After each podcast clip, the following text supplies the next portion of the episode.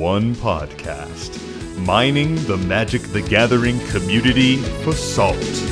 This is the Howling Salt Mine. It's the Howling Salt Mine. The Howling Salt Mine.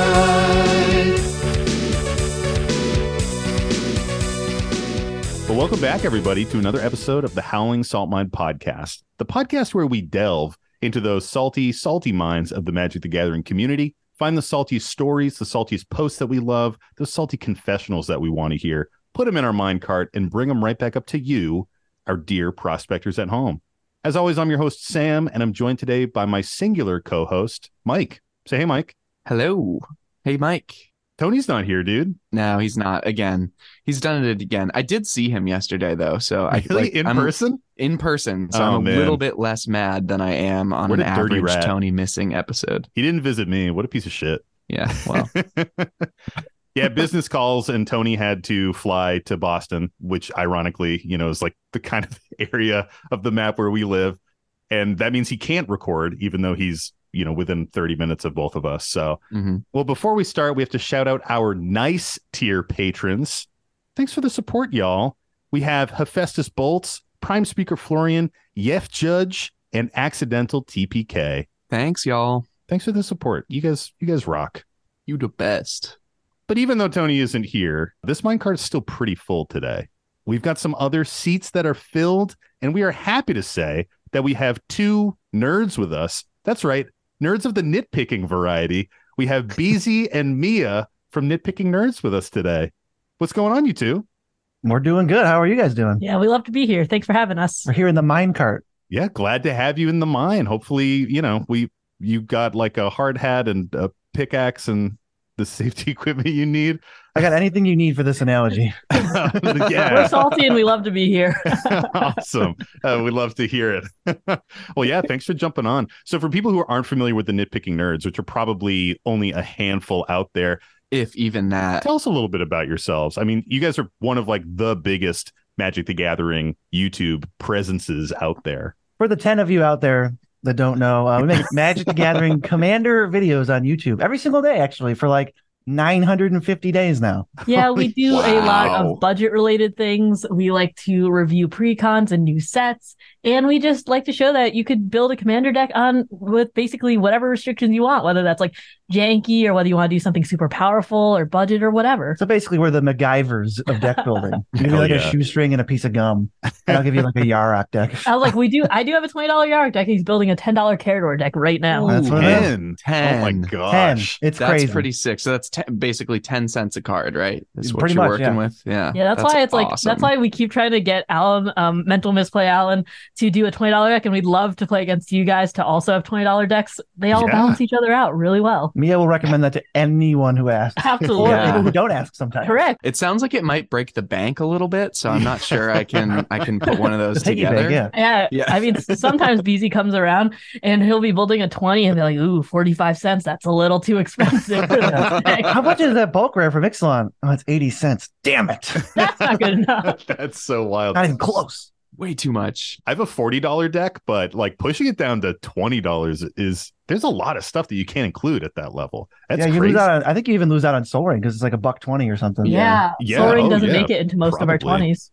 Yeah, I mean, you you miss out on a lot of of the good mana rocks. Like you're probably getting like the ETB tapped mana rocks, and if that, maybe some mana dorks. Oh, your, your mana base is very scrappy too. Yeah, sometimes you don't even have enough for Arcane Signet. Arcane Signet's like eighty three cents. That's a lot. Twenty dollar deck. yeah, Yeah, that's Can't steep. do it. that's gone down a fair amount too, which is crazy. Yeah, but then you get to say like, you know, if somebody plays like turn one, Blood Crypt, pay two life, like, oh, must be nice. yeah, Yeah, we, someone will play a Rhystic Study and go, "That's more than my entire deck's worth times two. Like, The salt That's value of that is well worth it. yeah.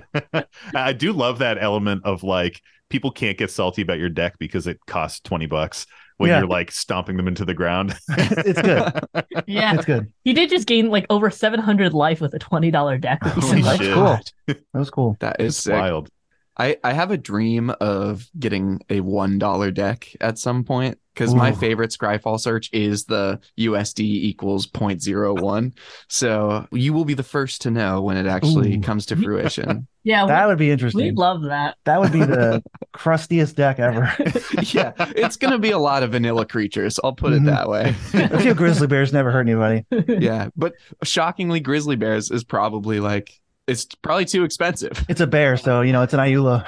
yeah, that that's got to be so limiting on the commanders that you can pick as well, right? Because it's like like what commanders are so cheap that you can build a ten dollar deck around them? I mean, probably a lot, probably more than You than could you'd splurge a little. I mean, I feel like you could maybe go up to a dollar Mm. Wow. with a ten dollar commander because it's like, what does it really make a difference if your average card is ten cents or nine cents? It probably won't matter that much. Yeah, But like Mia, like I have Carador, and that's one of my favorite. Like I have a CDH Carador, I have a Carador that's only the cards that are like nostalgic to me. And then I'm like, well, what if I built a ten dollar one? And Mia's like, oh, I could build a ten dollar Kaalia. I It's like like. Kaalia's eight dollars. It's like, no. Yeah, so I think with the budgets though, you do get a lot of cards that you're not used to. My twenty dollar Yarok deck, you know, I twenty dollars is crazy considering Yarok used to be ten dollars before the reprint. it's her baby. and then Yeah. you're shot down to a dollar. There's um Baldur's Gate has so many good commanders for super cheap. I Yes. highly recommend bet. starting there. The backgrounds are also really cheap. Yep. And like you get a lot of really cool mechanics. Oh, that's awesome. That that's good to think about. So I heard about budget building and kind of got really into it from moderately anonymous MTG and then Yeah. Ken That's Bauman. cool. And the way that they build their decks is that they don't include the commander and they don't include basic lands in the budget. So it's a little bit cheesier, but it opens up basically any possible commander for that budget. Yeah. So like my Gyruda deck, for example, I don't include the basics and I don't include Gyruda. we don't do basics either. They're free. You can go find a basic land on the sidewalk. Yeah, we use um we use Moxfield and we just use whatever their update to cheapest is with yeah. the TCG player pricing. It does include the commander, but it does not include the basics. So you do have a little fair. bit of wiggle room. Yeah, I, I think that's good because the other day, like something weird happened with swamps, and all the swamps were like 20 cents each. And I was like, what the heck? Like, why? Who's paying 20 cents for a swamp right Yeah, now? what's going on, Yeah. you sucker? Funny. See, yeah. it's funny though, because when it comes to lands, you can do that, obviously, but when you build a colorless deck, wastes are included in the price. Oh, So- that makes sense. I mean, wastes cost money. You can't just find a waste. Yeah. So you have to Yeah. build with like uncharted territory, mech hangar, and like Yeah, real to get the colorless stuff. And he was trying to build a twenty dollar colorless deck. I couldn't get something I liked. I, the mana base was awful. Like to look at it hurt. I think I could have afforded. I think I afforded one waste, only one. It's like a dollar maybe something. maybe two. You just never had the colors you needed too. It was a lot. It was. It was. I was like, I can't do that. I can't look at this. I have Oh, to read all these brutal. lands and they don't do anything.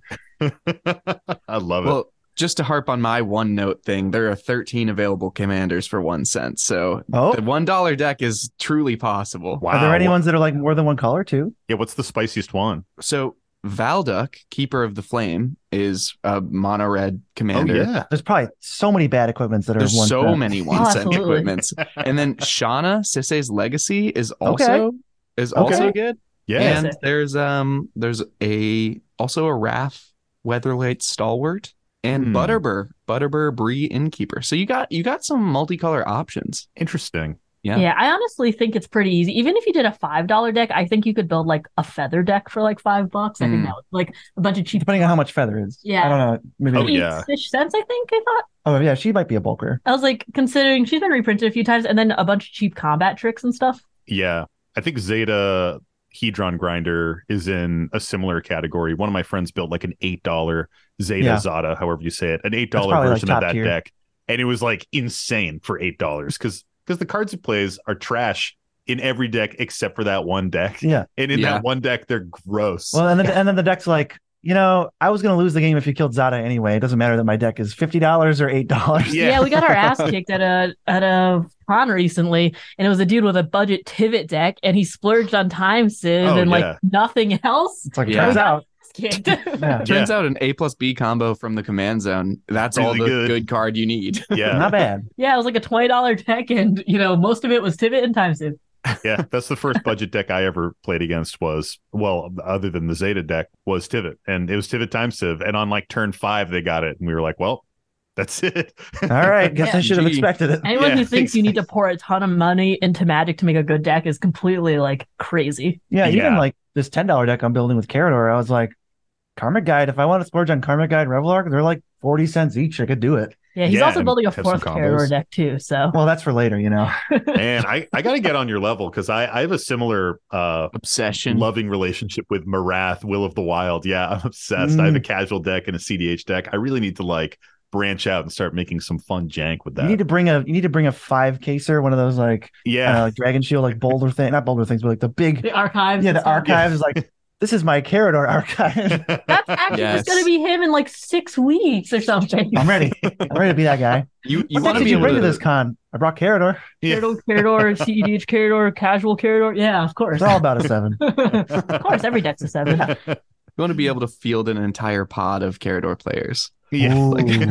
oh, that'd And be you- amazing. And you could use the 1999 Carador deck. Yeah. And you can use the budget.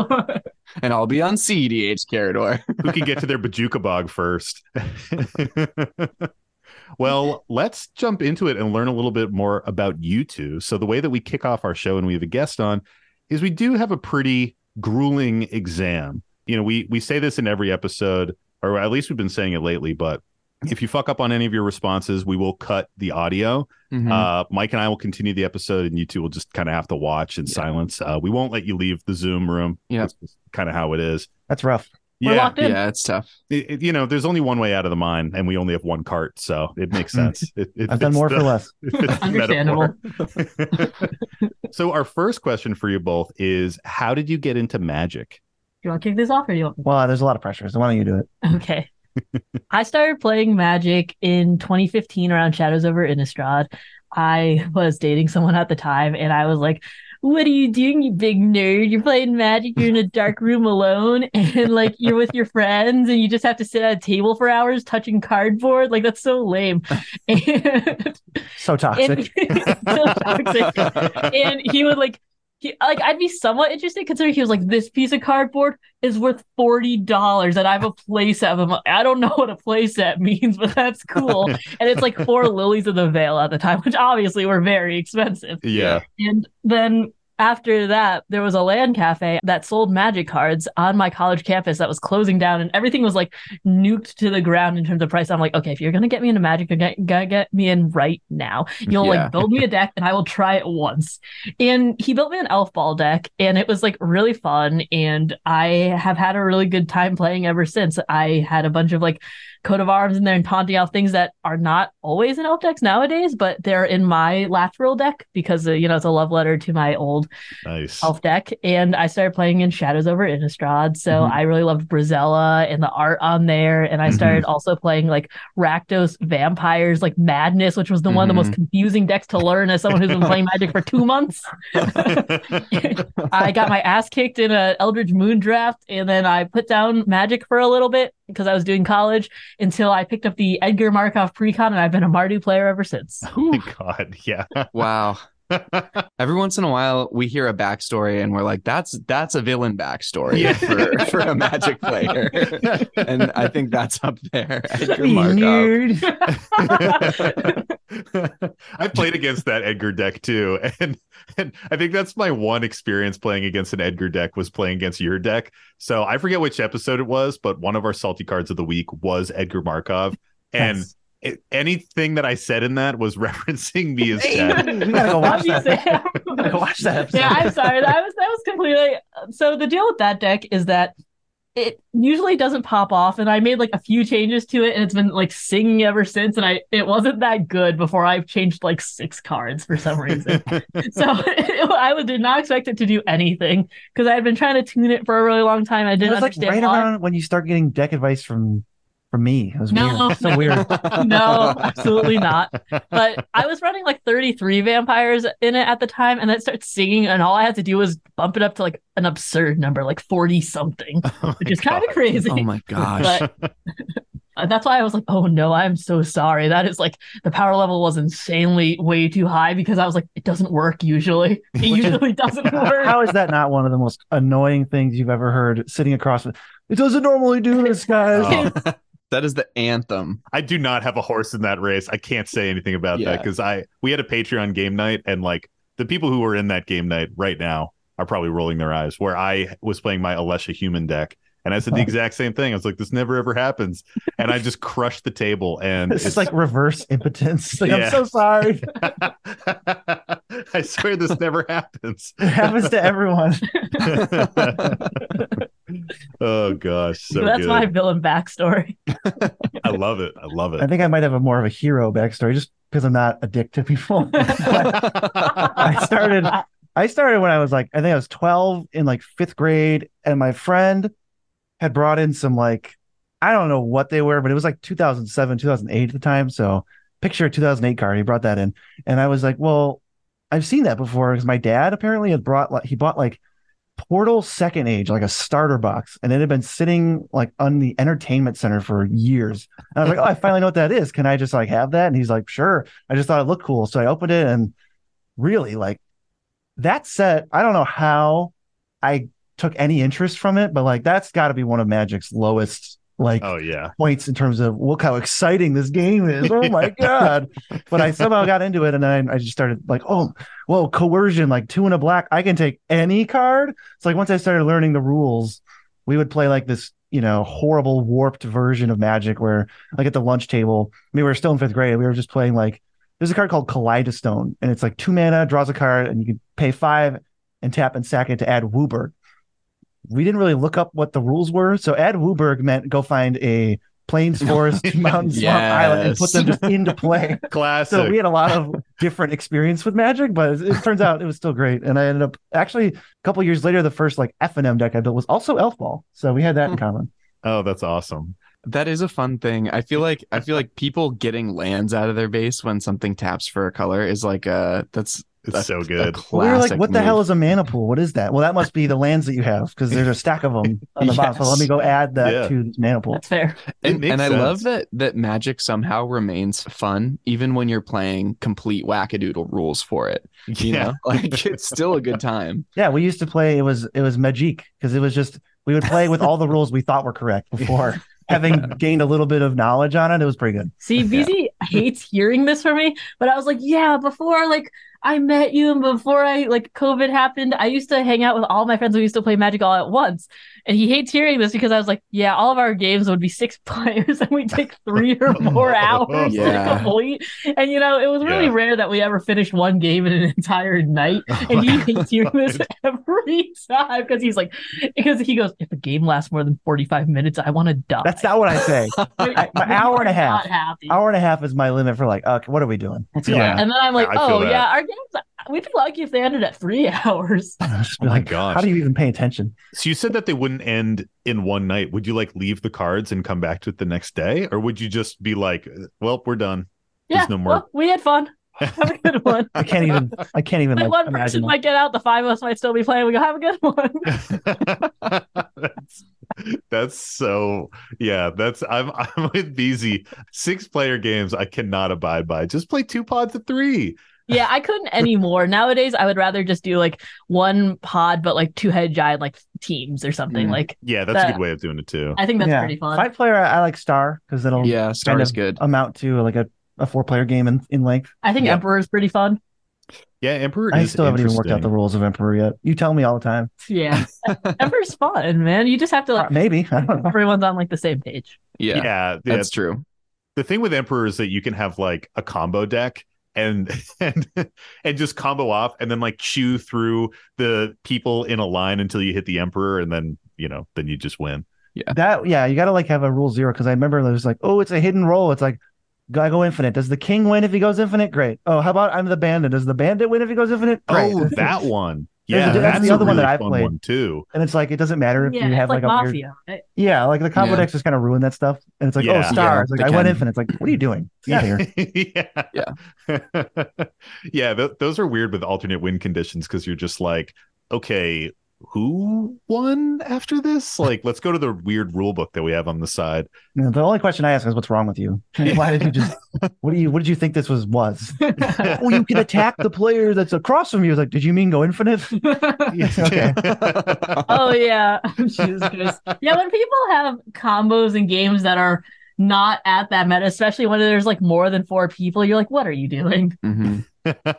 well, that that's like if I reach for my combo deck in that situation, that tells you how much I want to play a five player game or not. Right. Because if I really don't want to play a five player game, I'm like, yeah, let's play five players, guys. Oops, Sure. I went infinite. Game's over. Let's play four now.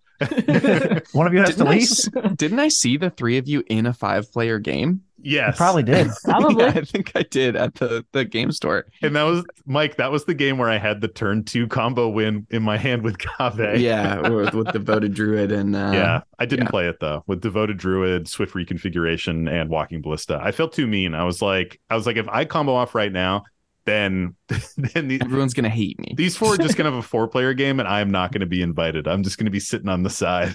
I Yeah, there the power move of like, you know, especially with some like people you don't know. It's like they, they show up like a five player or four player game. They just blatantly lie about rule zero and they combo on turn two. And I love the idea of someone being like, okay, who's next? And then they just keep going without Yeah, that keep- person. Yeah. They just take it's like, oh, what a perfect like So, little justice. Yeah. yeah. Yep. I've had people offer that up where they had the combo and they showed it and they're like, I have the combo.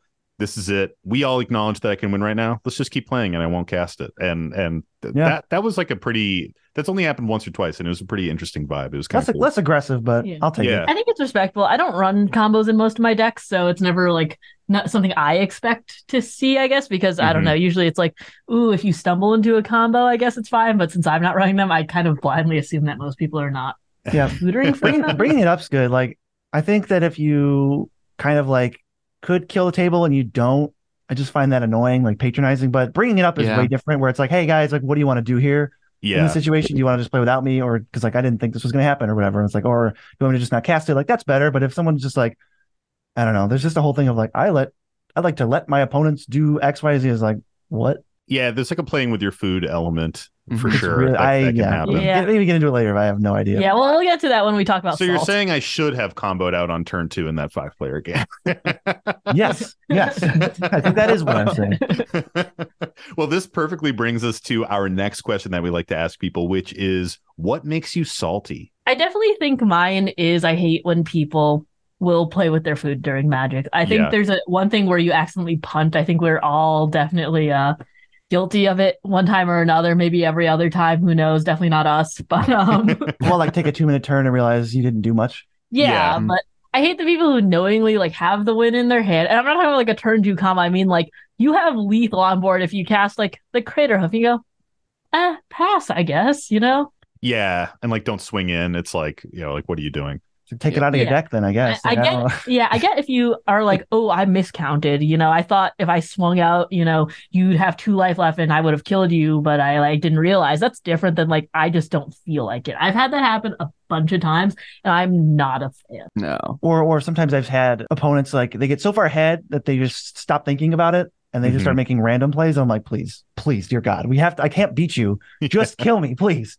I, Yeah. it would be so much better for me if you just kill me. Start a new game. I think Yeah. for me, something that really gets me annoyed is, and this is definitely like not tainted, but it's like in, in, a lot of it has to do with like playing so many games with fans at conventions and like having like YouTube comments plays a little bit of factor. But the first one, not so much comments. It's like when we say the rule zero stuff, we're like, we don't really play tutors too much. We don't really play fast mana and we don't play any infinite combos. Like that's usually where our decks are at. It's a pretty Mhm. good like snapshot of what we're playing. People will be like, yeah, totally. And then like we had a game where after that discussion, this dude's like, all right, turn one, planes pass. And then it gets to the end step. And he's like, enlightened tutor for sol ring. And we're just like, did you hear any of what we just said? Because that's like, how did you break 66% of what we said with your first play of the game? Your first, that stuff annoys me. Or people will say like, they'll, they'll play sol ring and it's like, oh, that we said no fast man. Like, sol ring. Like, it's the second best card in the format. I also hate people who are like, you said new tutors, and uh, like I have demonic tutor and I tutor, and you tutor too. It's like a fetch land.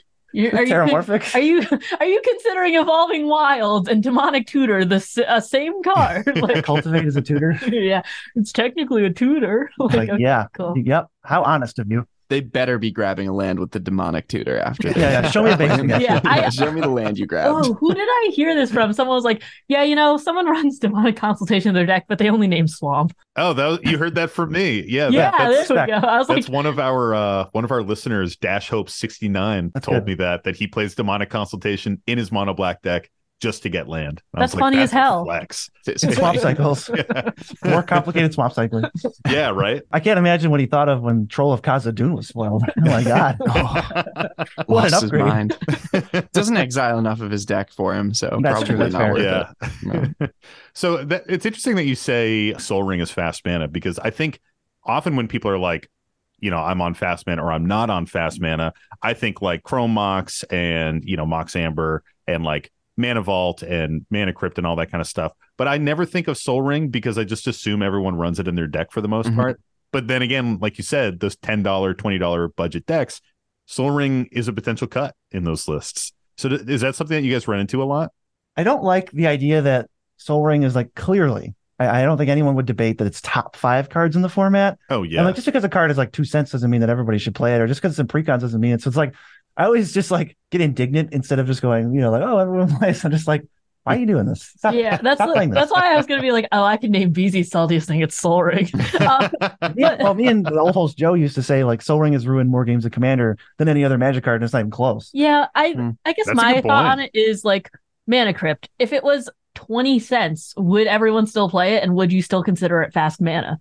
Yeah, that that's a really interesting point. It's just it's it's a whole thing. Mana Crypt is the one that like people can die from. Like like we had a game, a casual game a couple weeks ago, uh, where our friend Nick he was playing his Mogis deck, and Mogis is just like you know slow group slug, and he's draining himself a little bit too. He like pings you. Yeah, Yeah. group slug and stuff. and he had a Mana Crypt on like turn one or two, and we were kind of giving him some flack for it. But he almost died to his Mana Crypt because he just failed almost every single trigger Yeah. on it. That's justice. Yeah, it, it really justice. was. well, shall we get into it? We got some salty stories here, I'm ready. and uh, I'm ready to read them. Let's let's rip into it. So we're going to be talking about some salty stories and getting into that salt. But Sam, what is salt? Salt is frustration in the game. Tony usually says that. Well, you know, Yeah. we give him a pass. It's not my job. We really like to say these days that salt is an umbrella term. It's really everything from the little grains to the full shakers. It can just be, you know, someone's at the table, maybe their vibe is weird, maybe they're they're shutting down deals, maybe they're really terse with how they're interacting with the pod, and it's just kind of making you feel a little weird, but the gameplay is fine. Salt can also be someone just keeps targeting you and removing your commander over and over and over again when you're not the threat, just to fuck with you, and you want to throw your cards across the room. So Salt really has this huge expanse of what it can be. And that's what we're going to talk about today. We're here to talk about salt so we can learn about our own salty tendencies and hopefully not be salty in a future game. hmm It's an educational show, is what we like to say. Salt the spectrum. Exactly. So salt is a spectrum. There's so much that falls under that umbrella. There really is. Uh, and I got some lovely salty stories. So how about we jump into our first one here? Hell yeah. Please. Yeah, why don't you read us one? So our first salty story comes to us from our website. It was a website submission, which if people don't know our website, it's howlingsaltmine.com or the howlingsaltmine.com. We're inconsistent with the, so our website might as well also be inconsistent. and the post is titled, Has your LGS ever had to ban anyone from Commander Night? And this comes to us from our friend Swell. And the story goes My LGS holds weekly commander nights in which they match you in pods based on three levels of play casual, optimized, and competitive. The overwhelming majority of people make an honest effort to keep their decks in the same ballpark, but every now and again, you get one of those people. I got matched with this particular guy two weeks in a row. Week one, he hits us with, It's a group hug deck. I'm not even playing to win as he pulls out his Kynaios and Tiro deck of 95 proxies. He wins, and a few turns later, with his whole deck in his hand and Jace, Lab Maniac, and Thassa's Oracle on the board. Wow, this has never happened. Does he know that's what they all say? One of the other players even caught him trying to peek at the top card of his library. Who does that? That's lame. Yeah, that's kind of wild. Week two, it's a different deck, some wild Golgari control business. It's a really cool deck, but I can tell where things are going. I remind him what happened last week and asked if he can match the power level a little better, but he has the same excuse. I'm not even trying to win, he proclaims as I catch a glimpse of his Sylvan library and Gaia's cradle while he's shuffling. A few turns in, it's pretty much the same story. I say, we're all just top decking for an answer, right? Why don't we just concede and move on? because I'm not really looking forward to a repeat of last week, this time with 100% more Nether Void on board. Wow, that card, that card sucks. That's awful. The other two shrugged and smiled at me blankly, but didn't really answer. So I scooped, but the others ended up playing it out. I couldn't tell if they thought they could still pull something out or if they didn't know any better despite my warnings. Either way, we sat there and watched Mr. Hug play for three more turns in a row before he won. I confronted him both times and I said, All of us are playing the same kind of decks that can't answer the kind of board state that you're bringing. Maybe you should try an optimized pod. He shrugged it off and said, Group hug is casual. I rolled my eyes and asked the staff not to match us together again. I played a pickup game with him the next week. He hadn't been allowed into the event, and he used a precon, and it was a perfectly pleasant game. How can he not see the difference? I don't really care that almost all of his cards are proxies, but at least bring cards that are at the appropriate power level, you know? Anyways, thanks for hearing me out and have a salt free day. Unlikely. Yeah. I, I think that's pretty interesting. I think it does irk me at least a bit when people say, I don't play to win. Why are you playing? Yeah. I would prefer we all played to win. Yes. Group hug decks are the kind of decks that I'm not gonna have like it's not gonna ruin my day when I play against them, but it definitely is something I want to know about ahead of time because it definitely changes like what kind of game we're playing. Yeah, I agree. Because I think if Yep. you just kind of like on turn three, I realize you're playing group hug, that makes me a little salty. Yeah, Yeah. I think this is like it's understandable why this person was banned. And I think that when people say I don't play to win, that's already a red flag right there. hmm You know? So Yeah, and, and obviously what he was playing also just wasn't even group hug. There was so many layers Yeah. to this. You know, Yeah. the real culprit I think is the the the poster there because you're not supposed to look at your opponent's deck while they shuffle. That's not. Come on. Wow, cheating. Yeah. I think just people need to know like why he thought that was casual, I guess. Because I'm guessing if they said, why don't you go to an optimized pod, then he was in the absolute bottom, like most casual. I think the interesting is like, why do you think this is casual? What cards in this point to you as group hug, you know? Yeah. Like, To or, like me, what's your definition? What I what I get to the thing that like frustrated me, the triggering point for me when in that story, assuming all the quotes are right. If you have Labman, Thassa, and Jace, and you go, I didn't expect this to happen, like I want to hit you. Like, what are you? Yeah. What? Yeah. Did you read them? Yeah. Why, I don't why are you putting those cards in if you don't think you're gonna get them They out? just like, fell off a bookshelf and landed in the deck, and you're like, Yeah. how did these get here? Absolute nonsense. That's Yeah. where Yeah. like I'm done. And it Yeah. tries to mitigate salt a lot by saying like no tutors, no fast mana, no combos, and then we also say what we're trying to win by. Yeah, usually like oh turn six to eight. So I think that's pretty reasonable, and that's why we really hate the my deck's a seven. Don't worry about it. You Yeah. know. So, Yeah. but uh, Sometimes, yeah. Sometimes we'll ask uh, those more complicated questions because we don't do power level anymore. And we actually did a video where we just made fun of it. We said it's the every we- deck's we- a seven. because a couple years ago we did like, oh, how powerful is your deck? You know, we made a scale one to ten, and so this one was, well, how powerful is your deck? Assuming everybody says they're a seven, so the scale went from seven point one to seven point nine, Nine nine nine. and the nine. tiers were just completely unhinged. Yeah. They were all insane, and you still have people like, you know, guys, I don't think this is a very good way to grade your deck's power. Yeah, like they were like we said. I love said seven point two is where all you play whatever you want, but all of your lands come in tapped. yeah, seven point three is a precon, but you change exactly one card. So No, and they were like, um, are you sure you should be using decimal points? I don't think this is a very consistent or good scale. And I'm like, and I'm like, oh yeah, because 7.8 means you have any deck you ever want, but Thassa's Oracle isn't in it. And one of the reasons That's what he being is because it's a mono green deck, and then 7.9 immediately is any deck you want, but Thassa's Oracle is in it. Like you, you think Yeah. genuinely that's the that's the play? yeah, but we've had people where we're like, you know, we don't play fast man tutors combos. We're gonna go off, you know, my, my deck snowballs a little bit, turn six or seven, and then they're just like, yeah, my deck's a seven. It's like so maybe just the lesson is rule zero should be longer than like one or two sentences. yeah. the longer it is, yeah. I think almost universally, the longer rule zero has been, the more fun I have, or the more pleasant a game. Yeah. The more you can like really suss out what someone's doing. Yeah, it can be two minutes. That's fine. Yeah, fine. I think the term upgrade precon is a little bit misleading too. I, don't really like Mm. that term. Because Yeah. like upgrade precon can be a few things. Oh, I changed all of the tap lands to untapped lands or, you know, Yeah. shocks and fetches, whatever. Or you like ship a Theseus and Egg your Markov, and it's just like the best deck ever. Yeah, Yeah. we've had people who just we played against someone pretty recently and they're like, "Oh, this is a casual deck. It was Onyxia, but the entire deck was basically a Sythis deck with a little bit of black in it, like a very finely tuned Sythis Yeah. deck with. Onyxia in it." So, Yeah.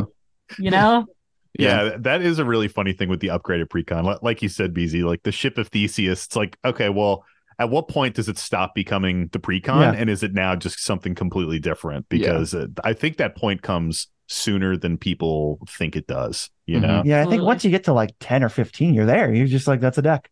Yeah, Yeah. yeah. It's, This it's a different, deck, now. at that point. Yeah. Maybe it's not like, you know, it's not a an optimized deck or a highly tuned deck, but it's not a precon. Yeah, I think it really depends. Like, are you switching out Utter End for Generous Gift or something? Like, Mhm. you know, maybe if you make a few swaps like that, it might not be too bad. Yeah, but like if you're like, comparable swaps. Yeah, or you just upgrade the mana base. But if you're like, Yeah. I'm taking out this crappy card that causes me to plane chase when we're not even using that, and I'm putting in Yeah. doubling season, it's like, well, It's like, hmm, there's a Yeah. bit of an upgrade A there. little better. yeah. that'd be a little different. You took out a vanilla creature with melee. Okay.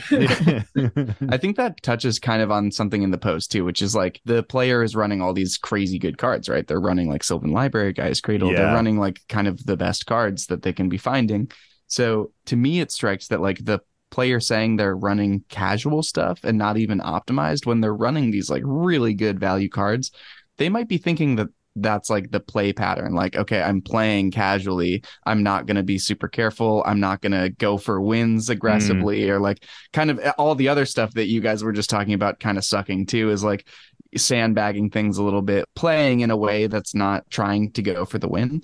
And that isn't really what people should be doing, even in like the most casual level. It's not that the game goal is different. It's that like the the path that you get there on is different, I think. yeah, like more like mindset versus deck construction or something. Yeah. yeah, I think there's also cards in general that are like flags that people are like, oh, that's not casual. Obviously, Gaea's Cradle's one of them. Yeah. but I played against this. someone with my twenty dollar deck, and they put down a mana crypt because, and I quote, "I like mana rocks," and I got so angry. And and like you could have a twenty dollar deck, swap one card and put a mana crypt in it, and you know it's probably not going to make your deck that crazy more powerful, but it is like a signpost, like an indicator of this higher power level. So you know those cards aren't necessarily inherently bad, but like it does indicate that that person isn't quite playing with the same tools that you're bringing to the the sandbox. You know. Mhm. Right. yeah, I felt betrayed almost. And plus, like you don't know that you don't know the rest of the deck. So even if they just swapped out Mana Crypt and like, but that's their first play, and it's like Yeah. that's the only difference between that and a twenty dollar deck. It's like I just don't trust that. Like Yeah. Exactly. Yeah, exactly. There's nothing more suspicious than the turn one mana crypt. it just doesn't make like it would make less sense. It's like you had a glitch for one card, and then you're just like, I'm a twenty dollar deck. Oh, Mana Crypt. yeah. Don't forget that. Yeah. The thing in this post that like bugs me, and you guys kind of mentioned this, is there's a couple things. One is the group hug aspect and leaning on group hug as a strategy that is like purely, you know, quote unquote casual. And I really don't think that there's, I mean, they probably do exist like pure group hug decks that truly do not want to win the game. Mhm. Those probably do exist. I don't want to play against them. I'm fine playing against group hug, but the thing that I don't like about it is that when the group hug player insists that they are just group hug and that they're not a threat, it's like group hug is a fine archetype. Like I, I get wanting to like make everybody a little bit more powerful, and then you, you know, at, at a certain point, like flip a switch and surge ahead because you've also been making yourself more powerful. Like that's kind of the the crux of group hug deck Mhm. Sure, but to yeah. be like "Oh, i'm just this unassuming group hug deck like, ah, don't even worry about me and and that brings this other thing which is like people hiding behind their deck power level in a way where they're like well i don't really know how good this deck is or like oh it's just group hug like oh this never happens to me like it couldn't possibly be a strong deck because it used this one strategy it's like that's not true at all like it Yeah. can definitely just still wreck face an optimized group hug deck is gonna crush a table of precons Yeah. easily Yeah, you touched a good point. Like I think the card I see a lot or I hear a lot in group hug that they win it's like approach a second sun, where it's like yeah eventually, you know, their lands make triple mana or whatever, and then they're gonna play that and they're gonna play dig through time, and then they're gonna play it again. It's like yeah that seems pretty valid. It's like the thing that I kind of like that irks me a little bit about group hug is that especially group hug without a plan, because I think maybe if you frame it differently, like how you were saying, it's like, yeah, my deck introduces resources, kind of like a Nekusar. It's like, oh, I'll give Yes. everybody mana, but I can use it the most. Like Yurlok Yep. of Scorch Thrash is kind of one like that. Maybe if it's just framed a little differently, that that would annoy me less. But um, the people who just like, you know, when you go Howling Mine and then like Rites of Flourishing and then like Font of Mythos or whatever, or Yeah. whatever that card's called, and it's like now everybody draws six cards. The reason that like I have to kill those cards immediately and I don't care what your defense is, is that if everybody draws 28 cards, my deck loses. Sorry, like, or I know that I don't have the best deck at the table. Like, That's just Yeah. not good for me. Yeah. Whenever Mia plays, she has like a Nekusar type deck. Whenever she's played Howling Mine, it, the, immediately I just kill it. And like sometimes I kill it before I even get a card to save a mana. And she's like, Why'd you do that? I'm like, Why didn't I do it sooner? Look, I know why he did it. I asked because the rest of the table goes, yeah, Fall for that crap. did you that? Why did you hurt the Howling Mine? Yeah, look, it was really giving good point. everyone cards. But yeah, I do have a Nekusar esque deck. It is um it does incorporate white though. So you know I can windfall you into a, my smothering tithe or something. Yeah. And, yeah, know, yeah. I'm But it's like for you. value at this point. And like I don't think about that deck as group hug because you like I don't You- say it's group hug you- ever. Right. You don't say that. You punish it. And I've also seen a lot of people hide, maybe unintentionally hide, but they say like it's a joke. It's not serious. It's group Yeah. hug. So like It's jank. there's some kind of implication. Don't target me. I'm memeing. It's like you're not memeing. Yeah. You're trying to win. If you have any card in that entire deck that can win the game ever, shut up. And if you don't, I really don't want to play. Yeah. Yeah. yeah, like I will tell people I will draw you a bunch of cards and stuff, but like my goal is I rise of the dark realms. I'm trying to get you to discard all your Yeah, shit. I'm like, you know, I've reached the multiverse. I'm trying to, you know, I tax you for every card you draw. I get a treasure for every card you draw. I Mhm. I just put Sheoldred in. Yeah. Like Yeah. this is this is I am drawing you cards. I can draw you what 10 a turn or something. However, you're hurting for You don't it That's a want one way or shoulder another. damage. Yeah. Like, you know, this isn't for free. I'm not here to just for fun. yeah. Yeah. Yeah, Yeah. I, I think that's a much better way of going about bringing those types of like group hug elements to a table is to be like like what you said Beezy like I have a deck that distributes resources we're all going to get additional resources from the cards I play but I'm probably going to make better use of them you know Mhm. and that's a good thing to be on the lookout for like if the group hug deck is drawing everyone three or four cards a turn they have built their deck to use those three or four cards much Right. better than I'm going to be able to use them in my weird like Mardu human deck you know Yeah, or sometimes they just try to deck you, and it's like they play Force Fruition or something. And it's like, well, you can't help but die. And like, who cares? if You have 80 cards. You can't Yeah. use them. I'm Yeah. running Force Fruition, and also it's like, you know, it's one of those things where it's like it's not group hug. PC calls my de- deck group slug, and you know, it is true. Yeah. Yeah, and Yeah. I, I think maybe that's where it comes from for me in group hug. Uh, it's just like the tee hee, ooh, let's all get some cards. Yes. Is like, yeah I guess. I'm not doing anything bad. And you're Yeah. like, Don't "Yeah, you, want cards? It's like whatever. I'll say that, but also I'll have like Fate Unraveler and Sheoldred out. It's like, all right, take three, Yeah, take three for every card you draw. Tony has a couple group hug ish Like decks. Xyris. Yeah. Yeah. He's got a Xyris deck and he's got his Yurlok deck, which is more group slug, but it, it does like increase mana production. And he'll say that stuff. He'll be like, come on, I'm trying to help you out. But he does it jokingly, knowing that we know his deck inside and out. Yeah. that's how we do it too. Yeah. yeah. But the people who say that stuff earnestly, it's like, come on, you're not fooling anybody, dude. Like, Yep. give me a fucking Some break. people do get fooled. Yeah, some people do. I'll say as a joke, I'll be like, why'd you, why'd you kill my uh, butt cheek boy, you know, Tommy of the Crescent Moon? And he'll be like, he needed to die. And someone will be like, "Yeah, why did you kill him?" like a bully in like a high school movie. Like, yeah, yeah, why'd you shove butt cheek boy into a locker? That's not cheek exactly what I was going for, but all right. Butt cheek boy. I love it. One other thing I want to call out in this post is like I appreciate when LGSs try to sort power levels Mhm. and sort people into pods based on power levels, but it is a challenging thing. Granted, I think this this salty player, this person who's doing the group hug thing, isn't coming at this in good faith. I think they are Yeah. trying to be misleading, trying to pub stomp a little bit, just trying to get some wins and and you know be a jerk about it. But even when people are coming at that stuff like pretty genuinely, it is hard to balance your power levels because what's the difference between casual and optimized? Even competitive gets a little bit muddy around like the fringes of it, but people do have a better idea of that. But like casual and optimized are are challenging terms. Like what we were talking about with precon upgrading. It's like when does your precon go from casual to optimized? How many card swaps does it take? It's not like there's this fixed formula. And even then, your deck can just outperform just through sheer variance. You know, if you get like your turn one Sol Ring and like ramp really hard, well, now your deck that you thought was a power level five is looking like a pretty good eight.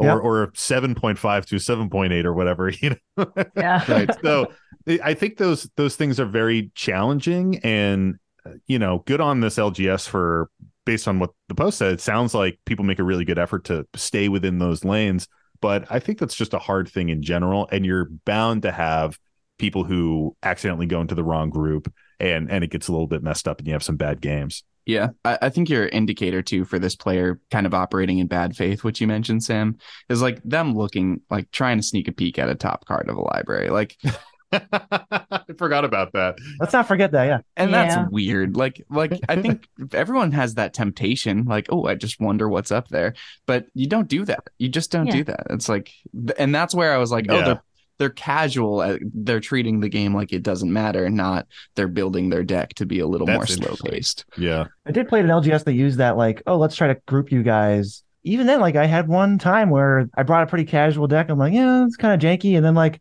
I was the dude who just like destroyed because the people I was playing with were like playing with like cards they had. Like, Yeah. Like a stack of cards Like, that just happened to you be give somebody like a 3K Right. box of whatever from like Right. Amazon. And like, that was the deck. And I was like, a power level one EDH. right. It really, deck. it was like a one or a two. And I was like, Mhm. these don't, it starts at four. Like, and I was just like, oh, geez, guys, sorry, I'm playing like, you know, mediocre beats and I'm like attacking for seven in the air and I'm feeling like, oh my God. like, yeah, holy he's shit, over here pub flyer? stomping because he has an actual curve when their decks don't start till uh, CMC five. Like, Yeah. well, yeah, like it was, you know what it was? The perfect, this will be the perfect example.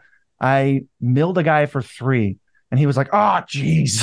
Like, oh no There's my seven drop in there. I'm like, uh oh. I, I knew from there, I was like, this is not going to go how I thought it was. It's so good. You like I only hear myths of the power level one and two players. I Yeah. definitely had like a power level one or two deck when I first started playing EDH, but like Mhm. I just have never encountered it. It has been so so long since I've ever found it. In a way, it was refreshing. I was like, wow, this it is still the exists. pure magic that I could never recapture. Like they I've heard have it. stories about you. Yeah. I, I was you when I was 12. Yeah. I can never be you again. let me show you about kaleidostone Let me show you this card called Kaleidostone. Let me tell you what's up. Llanowar Elf is more busted than you thought. yeah.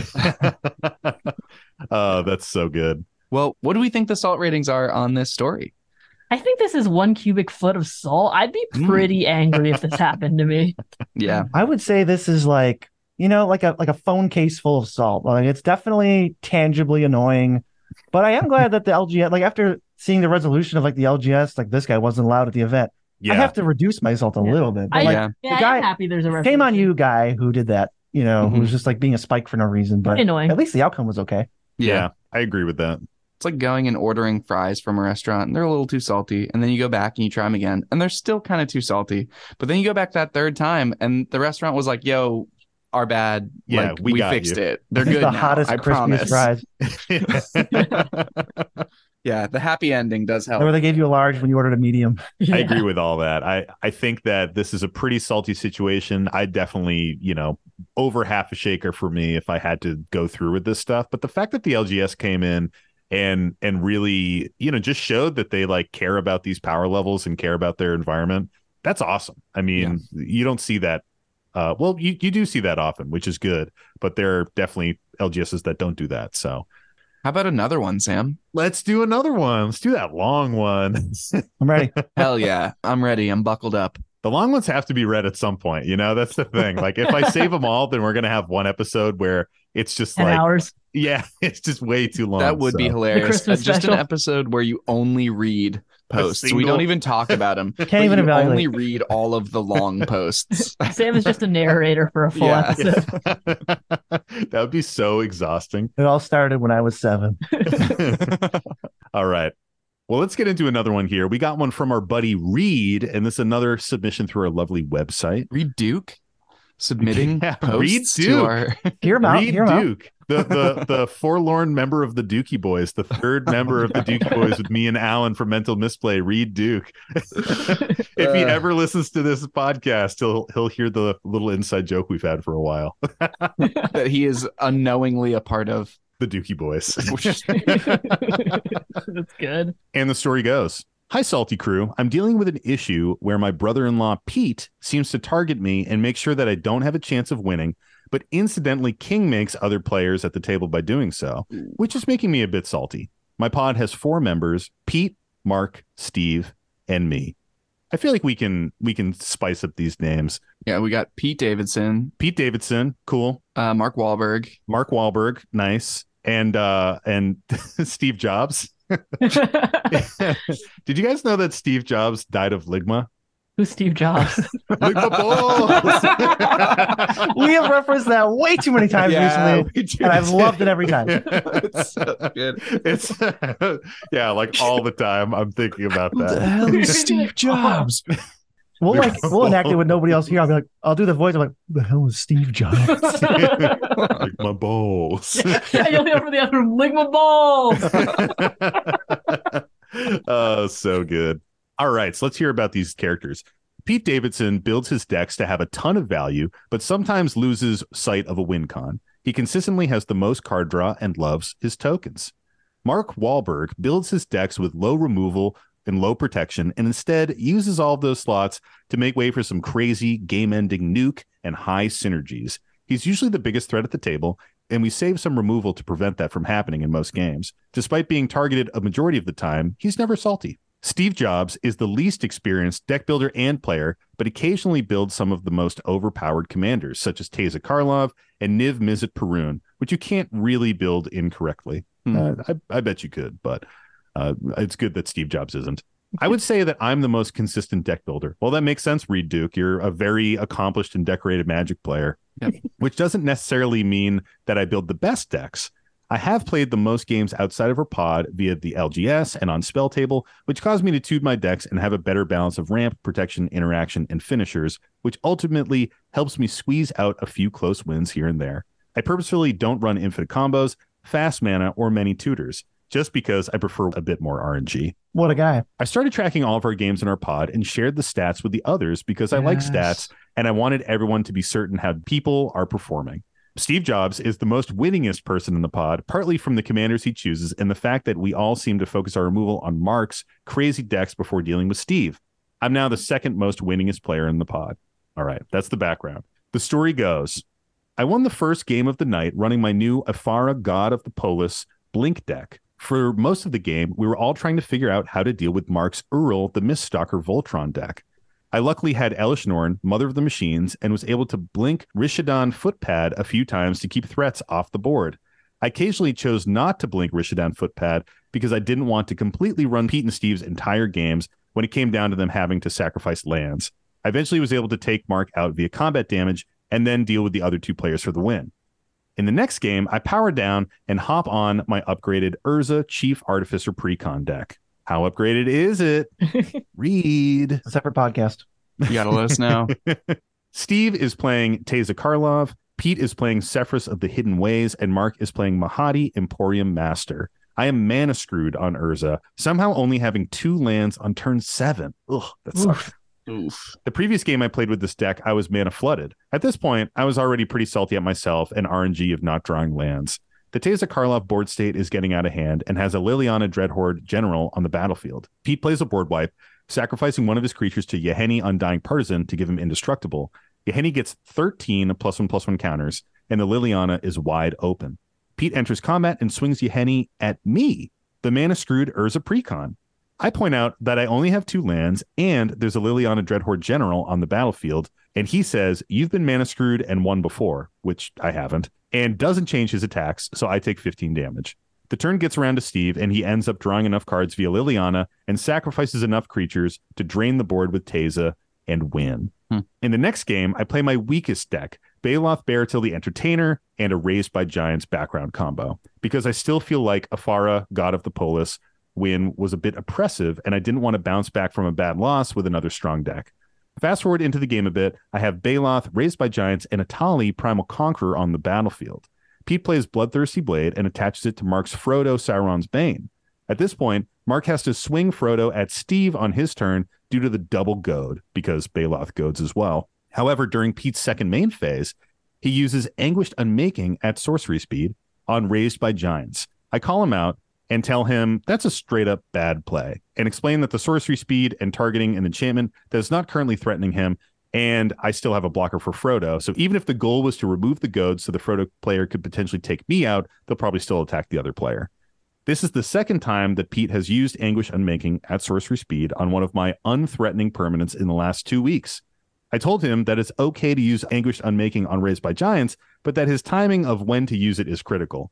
Out of salt induced spite, I transformed my Etali Primal Conqueror next turn and swung at him for lethal infect damage. Oh boy. If only he had an anguished unmaking in hand. Funny enough, Steve, the person who Frodo would have been forced to attack, ended up winning the game. Why did he not choose Etali for the anguished unmaking? I do not know. So I'm getting a bit salty because one, I can't stand bad threat assessment and bad spell timing. Two, I feel like preventing me from having a chance at winning was more important to them than actually trying to win the game themselves. And three, the previous games with different decks were influencing actions taken in the current game. Stay salty, Reed Duke. Hmm. Interesting. That was a long one, Reed, but we A saga. appreciate the details. Yeah, that was a Yeah. saga. Yeah, it's really good that we got all of those details. I feel pretty bad considering it's like I think you need to have a talk with that friend about like why do you think that I'm the threat in this situation, like away from the game? Yeah. Because I feel like there are times we've all done stuff out of spite in a game. It's like, oh, you destroyed yeah. my thing, I'll destroy your thing. Mhm. Yeah, we I, we've had that. So, Oh yeah, have we? so I've personally never done that, but I, Yeah. I Oh. I've heard stories though. personally, never. Of course not. Of course not. Yeah, I've, I've personally never sacrificed an entire board of tokens in order to try and get a Glimmer Baron to fight something. That's definitely never happened. Yeah. so but i do think that person needs to sit down with their friend and be like look like i appreciate you're seeing me as a threat and that like you know you respect my play style but it's also that if this is the game like maybe you should use your removal here like what am i doing to maybe make you salty because like also this makes me salty you know just open communication i guess would be the best option Mhm. hmm especially if they're going to be playing against each other a lot more in the future Yeah, there's a couple. There's a couple things at the end when they. I think they summed up really well when they were like, "Hey guys, like." Past actions from past games are influencing this game, and it really feels like you just want to you want me to lose more than you want to win, Yeah. and that that's that's good. But I, I think the the poster might be on a little bit of like a slippery slope as well, where it's like I think getting salty at someone for making a play that you would never make is just a bad move in general. Of like you have to allow people to make bad plays. You know, like if someone's trying to make the best play and they make a play that like is somehow objectively terrible, I can't be mad at them. I just don't think that's a tenable like position to take because then you just you're just policing someone's like ability to make a move, and it's like, oh, how Mhm. fast can they make the move? What like what what would you do? Do they have to do they have to consult you to like not make you salty? Yeah. It's like I'm not saying they were doing that. Yeah. It's just like given two options and they pick the worst option. I don't get mad at that any anymore. yeah i also think magic is such a game of like hiding information and stuff that Yeah. something that might look bad to you doesn't always mean it's the worst play. Yeah, We for sure. talked about this a lot. It's Yeah. like when someone's going to win the game, you have to use a counter spell. But like if someone tutored for their win and they're going next and they're gonna win, it's like should you should you try and make someone else use the removal? Should you save it? It's like Mhm. we don't know enough because we don't Yep. have perfect information. So I think getting mad at someone for making a move that you wouldn't do when you don't have full information is kind of shitty. Yeah, usually Yeah. that's just not Yeah, the move. yeah. I think. I struggled with this one a lot because plays that I perceive as bad is definitely one of my hugest pet peeves. the question for me is always why? Like why are you doing that? And and I do actually think that's a pretty decent way of framing it in a post-game conversation. Yeah. Like after the game you can ask why. It puts it on them because if Yeah. they say I don't like you winning, you're like, what the fuck? That's not the point, man. Yeah. Try to win yourself, you know? Oh, I figured out what's wrong. You have no idea what. what yeah. if they say, "Oh, I forgot it was instant speed. I thought the raised by giants was a threat for some reason." Like if they have reasoning, then you can have more of a dialogue about it instead of it just being like, yeah, you kind of have to drop it Yeah. after that. yeah, yeah, exactly. But like I, I did have one game where, you know, I had like just exactly what you said, Mike. Like I was attacking a player for lethal to take them out of the game because I thought they had a really crazy board. They had, I think it was like Gruff Triplets and they were all 12 12s with trample or something. Yeah. And they had like four of them. and I was like, all right, oh my God, a sick top deck. I can kill this one player with it was uh it was a limited, it was a commander seal. It was a vol- like a volcanic dragon. It was a four four flyer with haste for six. And I was like, oh my God, all right, like I'm gonna attack you. And I sent it over, and a player to the player to my right, the other guy was like, no. And then he killed it. But like w- the rest of the table was dead on board to Gruff Triplets guy. And I and I was just kind of like, there was no way. I'm like, I can't rationalize that. It Yeah. just feels like you had to have wanted me to lose. I don't, I don't understand. Yeah. We call Yeah. that the YouTuber tax Yeah, sometimes. because I wasn't winning. It's like I found a way to kill them, and it was Yeah. like I was like racking my brain. I'm like, maybe it was no, because he died. I've definitely used this at conventions before. Before I was on the channel, Uh, we've been playing a game. Together. And someone was like, "Well, I could kill It's like, I can Beezy," kill or- one person right now. and I was like, "Did you want to say that you killed a YouTuber?" This was before. Honestly, did you nerds? They were Yeah. like, "Yeah, take it at home with me me." with threats in hand, going, "Eh, "Yeah, kill Beezy." That's why I recruited her. I'm like, "No more. Now you're a YouTuber." Yeah. I think you don't want them targeting you just because they want you to lose. But he did also say that he was the second most winningest person in the pod. Yep. I think there's a little bit of difference though. Like I generally know if we're playing with a pod, I know who brings the strongest decks, or if we're Mhm. playing with decks I've seen a million times, I know which deck is the best deck. So tiebreaker, all else equal, I'll attack the person I think has a combo in the deck or can Yeah. win the most. yeah, and yeah. that might look unfair at the time. Or, you know, like uh, Joe actually had this Maelstrom Wander deck, and it was just all like seven drops. So the first couple of turns, they never look like a threat. But the right way to play against that deck, so you don't lose every time, uh, was to just beat the crap out of them on Yeah. turns one through six. Pressure and it, it just, early. it looks bad, but it's like that's what you have to do sometimes. And I don't think too. I don't think uh, Steve Jobs or whoever is the Reed Duke. Sorry, I don't think Jobs. Reed Duke is at that point yet. But there might be a little bit of that where like if they think he always wins, sometimes he's going to get un unlawfully targeted. yeah. Yeah. But I still think he's overall the victim if people are saying, "I just don't want you to win the game."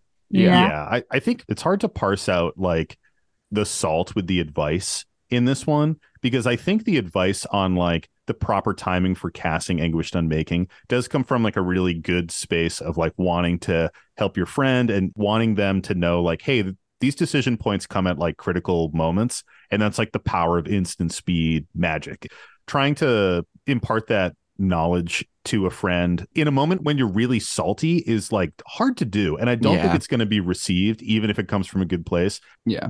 When this happens to me i often will say like i don't think that's a good play and i want to talk about it at the end of the game Yeah. because then Yeah. i can get i can cool down a bit and then i can get the understanding of like Why? you know what was the rest of the information there did you have another removal Mm-hmm. spell in your hand that i didn't see that was going to let that frodo sauron's bane get through on the other player? That's a good idea. Yeah. Yeah. you know I think in the moment, like in the game, what you do is politic. You say, Are you sure? Like you could target that. It's better. yeah And then after the game is the moment you can say, Look, I have literally no agenda. We're after the game. I'm not worried about winning anymore. The game is over. But I think your chance of winning goes up if you hold that piece of interaction to the Yeah. right timing. Right. I Yeah. think Magic's tough in that scenario because we are playing against four, you know, it's four person game. It's not as easy as 1v1 where it's like I have to Yeah. kill this person. Like for instance, when all else fails, if I have a I have something on board and I can ping someone for two damage immediately, it's probably going to be Beezy if I don't know the other pe- two people because it's Totally. more of like an I know Beezy. It's like and your first attack usually will be me if you don't know the All other else equal. people. Same. Because it's Yeah. like not only do we know each other's decks, we know we won't hold it against each other for two, three damage. yeah yeah yeah. It was interesting that he brought up the like Liliana versus deal 15 to me play. That's an interesting play. Like to me, I don't even think, you know, like if I'm putting myself in whoever attacked, the person with the Henny, I'm putting myself in their shoes. If I really think that Reed Duke has like that big of a chance to win, I'm like, like he always wins, or like it's in my head that he's like this one of the Mhm. best players or the best player at the pod. I don't think it's that crazy to attack him for 15 instead of, you know, take a Liliana down. It's funny because it's almost like the worst for Reed Duke. It was like the worst possible follow up to like prove what he was already thinking. yeah. Yeah. That they just happened to like combo off and win when that didn't seem like from an empty board, it doesn't really seem that likely. Maybe the board Yeah. was a little bit more complicated, but it was empty, presumably. Uh, and it just seems like it might just speak more to how much they think of you or like how much they think of a threat you are versus Yeah. like how much they just want you dead because it's funny. Yeah. There is also like a resource thing where when you have a creature that big, like a creature with 15 power, and I attack a planeswalker that has five loyalty, to me that feels like a waste. Like I want I want that 15 power that I just got to do the most work for me. And usually that's like player damage, you know? That's a mistake people have made too. Definitely. You know, I have a 10 10, I don't want to kill this planeswalker. yeah. Uh, a lot of times that can be a mistake, but e- but even then, if it's just a simple mistake, that's not them hating you. yeah. You can't Yeah. hold a mistake against someone. Yeah, Lily's pretty strong, anyways, to begin with. But I think when all else fails, if their answer is we just want to see you dead, then you just have to find new That's the problem. Yeah. to play with. I Yeah. mean, in my recent play group, I've had two players who have completely fundamentally different play styles. They've been friends for years and they're still friends, but they just agree not to play with each other anymore. Mhm. One's like Mega Spike, and the other one is like, I just want to sit down for an hour and have fun. yeah. Yeah. It's just two different decks you're building, right? One wins by accident sometimes. He goes, I don't like winning, but this deck likes winning. But he when we asked him to build something a little bit spikier than like dirtling. I like love Elvish that. Visionary type replacements. Mm. I, love draw card, lose a land. He's a bi- he's a big uh, Orzhov fan of like Luris of Mm. like, all right, come back, come down, come back. Like, then he always misses the like, where's the drain? I don't know.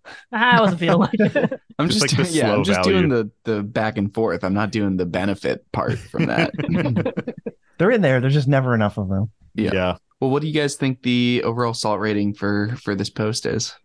I think you have potential for a very high salt rating after you have this very necessary conversation. But right now, I don't even. I wouldn't say it's that high for me. Maybe, uh, let's see, maybe like a tablespoon of salt. I was like, yeah, maybe a McDonald's fry of salt. Like, I think it can get really, really salty, but right now it's we like, might have a problem, but, Yeah, with those two plays, I I don't know. I, I Yeah. I'm not this person. I haven't seen enough.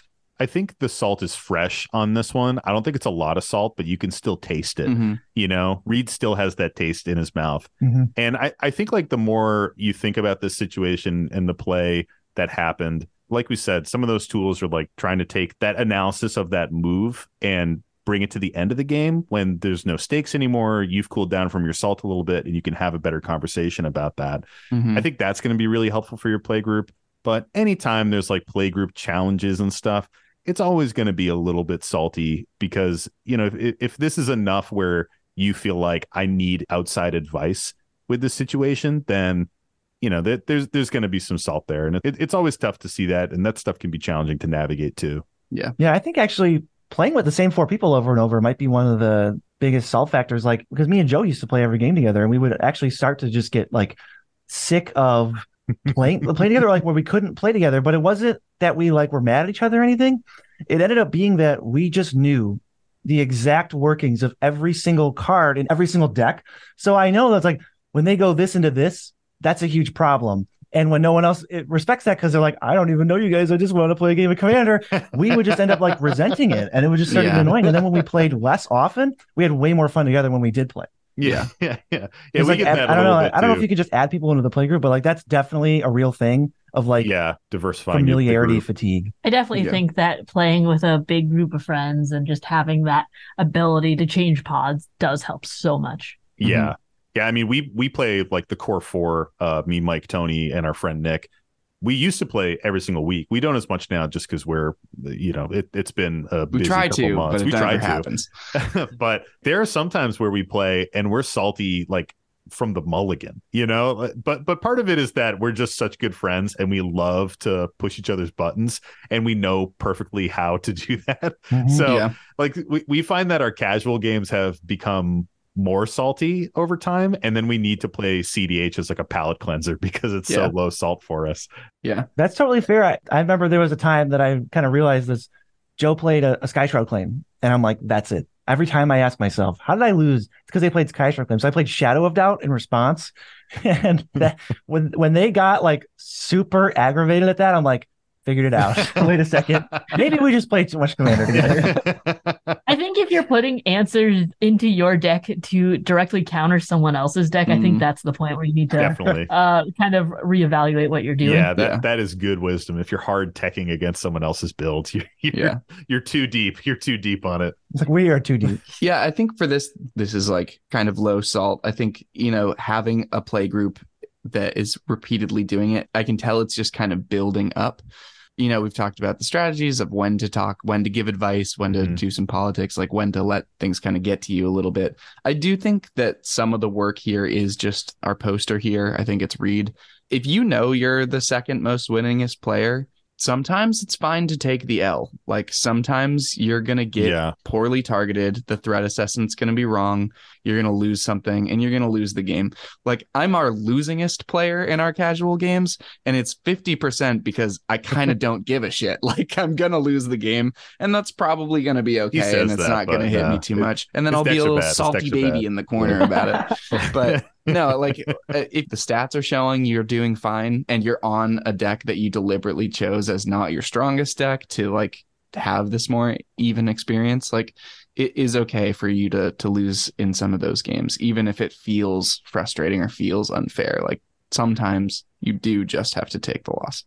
I think that's really good advice. I've had that my that's my experience in commander draft. We used to get together every week or for a regular draft. And I was like one of the most winningest players in that that group, if not like the most by you know, whatever. Everybody knew it. We're like, oh Beezy was like, he's gonna win this. Humble then- brag. yeah, whatever. But then like when we got to commander drafts, my win rate was abysmal. Yeah. And I was like, back in my head, I'm like, like it's a little annoying in the in the moment, but I'm like, I can't really fault it. It's like all else equal, they just would slap me. Yeah. Or it's a tough choice, they would slap me. I'm like, I, I just think that's like the exact scenario where it's like, what a nice problem to have, right? I mean, I also think that we're playing Commander. We're playing four player games.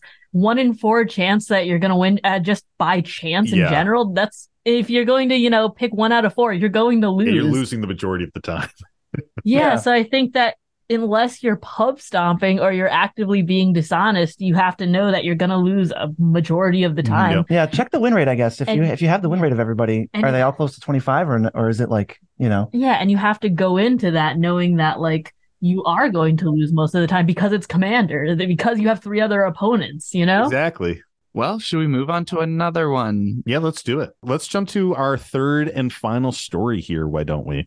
Got a little short one here to finish it off. This one comes to us from our buddy Cameron, aka Aegis001. And this is a Gmail submission. And the title of this post is Salty Spell Table Rando Unsurprising. Sounds about right. Should we just talk about how we feel now? Yeah, so salt ratings? Yeah, right.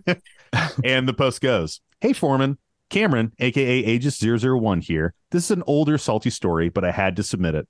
I was playing my first game ever on Spell Table and got matched with a Tasigur player, an Estrid player, and an Imotekh player. I was on Raff, Weatherlight, Stalwart. Love that deck. Before the game, the Estrid player says, This is probably my best deck. If I get going, basically nobody is going to be able to stop me. Estrid starts the game with an off camera shuffle, a draw seven, and a keep. After hearing hmm. what he said, I mulligan to find a counterspell, and I succeed. Estrid goes first. Brace yourself for these turns. Estrid on turn zero plays a Leyline of Anticipation. Okay. On turn one, they play land, Sol Ring into arcane signet. On turn two, they play land, bloom tender, Avacyn's Pilgrim, and birds of paradise. And at this point, I am suspicious.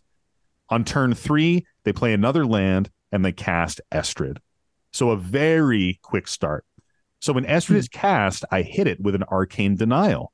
The guy does a weird voice and says, Ooh, uh, arcane denial. I counter it with my own arcane denial. Now I am very suspicious that he had the ability to pull out this much mana by turn three, play his commander, and have protective interaction that draws a card. The Tasigur player pipes up and hits Estrid with a force of negation. Hell yeah. The Estrid player absolutely loses it, starts actually yelling about how he can't compete with free counter spells and that we should have revealed that we were playing free counter magic in Rule Zero, which remember consisted of him proclaiming that his deck was unbeatable. He says he can't recover from this setback and that he's already out of the game. The Tasigur player tries to remedy the situation by offering to hit his arcane denial instead of Estrid so that he can get an extra draw off of my arcane denial. And the Estrid player's screen just goes black. We played a good game and Imotekh won, but I can't help but wonder how someone could be so mad about a counterspell when the deck was probably stacked in their favor. Mhm. Stay salty, Cameron, Aegis001. And uh, they they gave us their Raff deck list as well. Notably, Raff is a one cent commander. So Yeah, that's the one that we talked about at the top of the episode. It's episode. a good couple. I just I okay, so Beezy and I have this thing where we say if you need to cheat in casual commander, like what are you doing? Basically, yeah. like Yeah. why like there's no stakes. And what the fuck is this person doing? I feel that way about every game. I think if you need to cheat in any game, what the fuck? Why are you playing Yeah. a game? Do something else.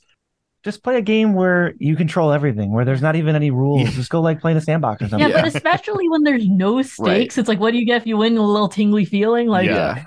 Big jingles. Find your dopamine not at three other people's expense. Like, Yeah. Right? it's very possible to do. I mean, somebody cheating on spell table honestly doesn't surprise me. Like like we kind of said. completely obnoxious human. yeah, Yeah. Spell tables is like the Wild West and also the sewer. I think for me this is a low salt score.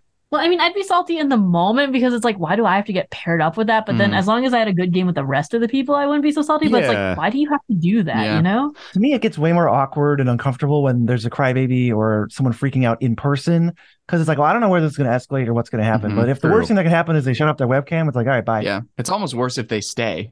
Like at least they left. You know, you can Yeah. just fill that with a fourth person, kick off another game. I want to be a baby more. I'm gonna. they just keep talking, and you're like, "Oh God, can I mute you?" One thing Aegis Zero Zero One did ask here is like, how does someone stack their deck and then get this salty? It is exactly because they stacked their deck and still couldn't win that they got so salty. Yeah. That's like it's evidence. it, Yeah. it is additional evidence. You're so right that they stacked their deck because that that's the level of upset that they are. They were like, this is the That's- yeah. perfect thing. There's no way I lose. like, and if this can't win, yeah. like what? What do I? I can't even cheat harder than this. That means I'm never gonna win. It, it's Yeah. also really funny because like they have so much mana that they're not out of the game. You could just cast Estrid again next turn, Yeah. probably, and like you're getting the extra draw, and like you could just very easily continue to play, and like a turn, a turn for Estrid, also really, really good. And to me, just as like inexperienced, toxic, like it just like Yeah. Piece of shit. it just racks up more adjectives to this person that are not favorable. Like me, I just. Yeah, like I'm not allowed to say the stuff on NN, so I have to get it all out. Let it all I'm not allowed to say the D word when I pull out the shell, the Hedgehog. Damn. so- I think I'm just like 98% terminally locked into PG-13 mode, whether I want to or not. well, I'm the opposite way. I, I I have a really hard time not just like cussing a shit ton on other people's oh, streams. nuts. Fuck. yeah. we were on a stream one time and the person kicking it, I forget who it was. We were like, can we swear? And they're like, yeah, you can. Just like, don't really say the F word because YouTube doesn't love that. And we were like getting ready, and I was like, all right, I, I got a I got a good fucking hand right here. And they were like, I just started streaming. And I was like, oh, like for no reason. it was literally like the first Yeah, you gotta use the F bomb like wisely. yeah. Yeah. and Sam just fires it off three seconds. It- You know, yeah. I, I completely understand that because every single time we have to cut and I say something, I like flub up a line, I go like fuck. And it's like, it's, it's good insurance that I know that the editor won't put it in, but also it's like, Yeah. Oh, okay, well, there's no recovering this one. Just gotta do it over. Yeah, yeah. Like any chance of that being usable is now ruined. She does like a weird, like an old, like an old hermit would. She's like, and the next guy's she just evolved into like she says frog. I will say I love a story where there is somebody doing something shady and the pod teams up and like just That's fucking Yes. like blast their It's shit. justice. And yeah, because it's like, like, a random nerd can't beat three other random nerds, right? Like it's just Yeah. like as soon as you team up, it's over for them. They have no leverage. it's It's so true. good. Oh gosh. But yeah, I mean, you know, whiny baby's gonna whine. Like eh. it's just how it is sometimes. Should we do assault rating for this one? Yeah, let's do it. Let's do it. I think this one for me, I mean, it's pretty low salt. It sounds like you had a shitty cheater on spell table, which like surprise, right? And it was nipped in the bud very quickly. And hey, you guys had the counter spells in hand, like, and then they left immediately, like you were saying, Beezy. Like the best thing about this is that they were gone almost immediately. Yeah. Like that's Yeah. fantastic. I'd say this is a low lingering salt ring. And Mhm. the, when I see cheating, I'm like, what the fuck? Yeah. And then like that after it's like, okay, it's gone. Cool. Yeah, I think um the hindsight really helps us be less salty because if they Mhm. would have just won the game and dominated with their stupid crafted hand, it's like I wasted an hour of my life. But I think we we do have hindsight to thank for this, and knowing Yep. that they were cheating and got demolished makes it Easier. less salty. Yeah, this is like a secret sugar break here. Like the story is worth it, and I hope that there was an enjoyable game as a follow up for this. Either picking up a fourth player or just playing it out with the three people. At least you know that the player that Force of Negation to is like on the level. You're like, okay, this vibe This check gets it. passed officially. well, and also like now now that person their their foolishness gets to be like it's so amplified. How many Yeah. people get to hear it now? It's like, Yeah. oops, shouldn't have done that. I guess you're gonna learn today. The person's gonna be like, oh my god, that was me. Cringe. I'm sorry, guys. Love it. Well, Mike, I think it might be that time of the week. I've been waiting. What time of the week, Sam? It's the time of the week that comes every week. It's the time of the week where we say, Mike, Don't make me do it. you have to do it. Don't make me do it. You have to do it. Mike, Mike, Mike, Mike, Mike. What's the salty card of the week? Well, thanks, Sam. The salty card of the week this Cause it's just salt. Everyone else is just at fault. Is it my destiny to live and die a life of deck fragility? Cause it's just salt. Where they see fun, I see assault. What will it take for them to see I need to win this game and every game? And that is I'm Just Ken from the Barbie movie. I think it was written by Ryan Gosling, or at the very least performed by Ryan Gosling. And that was a salty song request from Accidental TPK, who was kind enough to provide us with lyrics as well. That's Thanks good. Thank you, you. That was wonderful. We really enjoyed that. I enjoyed that. Yeah, I'm glad you liked it. Thank you, Accidental TPK. I think you added a lot to it, Sam. Well, the salty card of the week this week is Cataclysm. Hmm. It is two and two white for a sorcery. Each player chooses from the permanents he or she controls an artifact, a creature, an enchantment, and a land, and sacrifices the rest. So, Mia and Beezy, would this card make you salty? Hmm. I think it's another one of those cards that if I see it without foreknowledge of it, I would be a little bit like, hmm? Well, I would get a little. I would probably get a little salty. I, I knowing no holds barred, or you know, um, my deck can't possibly lose. Uh, that might change my perception a little bit. It's not a card I've ever considered putting into a deck. I guess we can put it there. I think it really depends on the deck because I run Armageddon and Ravages of War, my CEDH Kaalia, so that's very Mhm. no holds barred. And if you have a follow up, you're gonna win the next turn or something like, or you have Yeah. something and you're like, oh, I'm swinging in for lethal on everyone. Then maybe it makes sense. But I I really hate when mass land destruction is a thing and there's no follow up. It's like, what are you gonna do now? Oh, I don't know, like rebuild, I guess. Like, Yeah. It's hard to win after this one, right? I mean, people might keep creatures. People might keep. They're all going to keep a land. So you know, this could very well the game could go for like four or five more turns. You can't. Mm. Maybe if you have like six planeswalkers out, but at that point we're done anyway. That is the interesting thing. It does not hit planeswalkers and it doesn't hit battles. hmm Battles are safe. Yeah, so your battles are safe. So it does, you know, you can break parity on it in a weird Super Friends deck where you're running it. yeah, that, that's a good point. How does this one make you feel, Sam? Yeah, I, I agree with what you guys are saying. I mean, this is kind of your classic uh, situation with land destruction or those super board wipes that are hitting like land and multiple permanent types. It probably has a home in very specific decks, like you mentioned, like a Super Friends deck might want this. Or if you have some kind of way to break parity on it, like cast it and put a Teferi's protection out, or, you know, some kind of effect that gets you some value back, like brought back, or some of those other white spells that you can kind of stack on top of this or, or cast afterwards um, to break parity. But generally speaking, I think these effects are kind of a bummer, usually just because they're played poorly, I guess I would say. Like, I think people, the people who want to play land destruction tend to experiment with it in a way that is a little bit more chaotic and it just gets thrown out there versus really like trying to pick their moment and break parity and use it as something to launch a win con off of. So for me, I think eight times out of 10, this is going to make me salty if someone plays it against me. And those other two times, someone has a game plan and they're going to take this and, and push it into a win. Yep.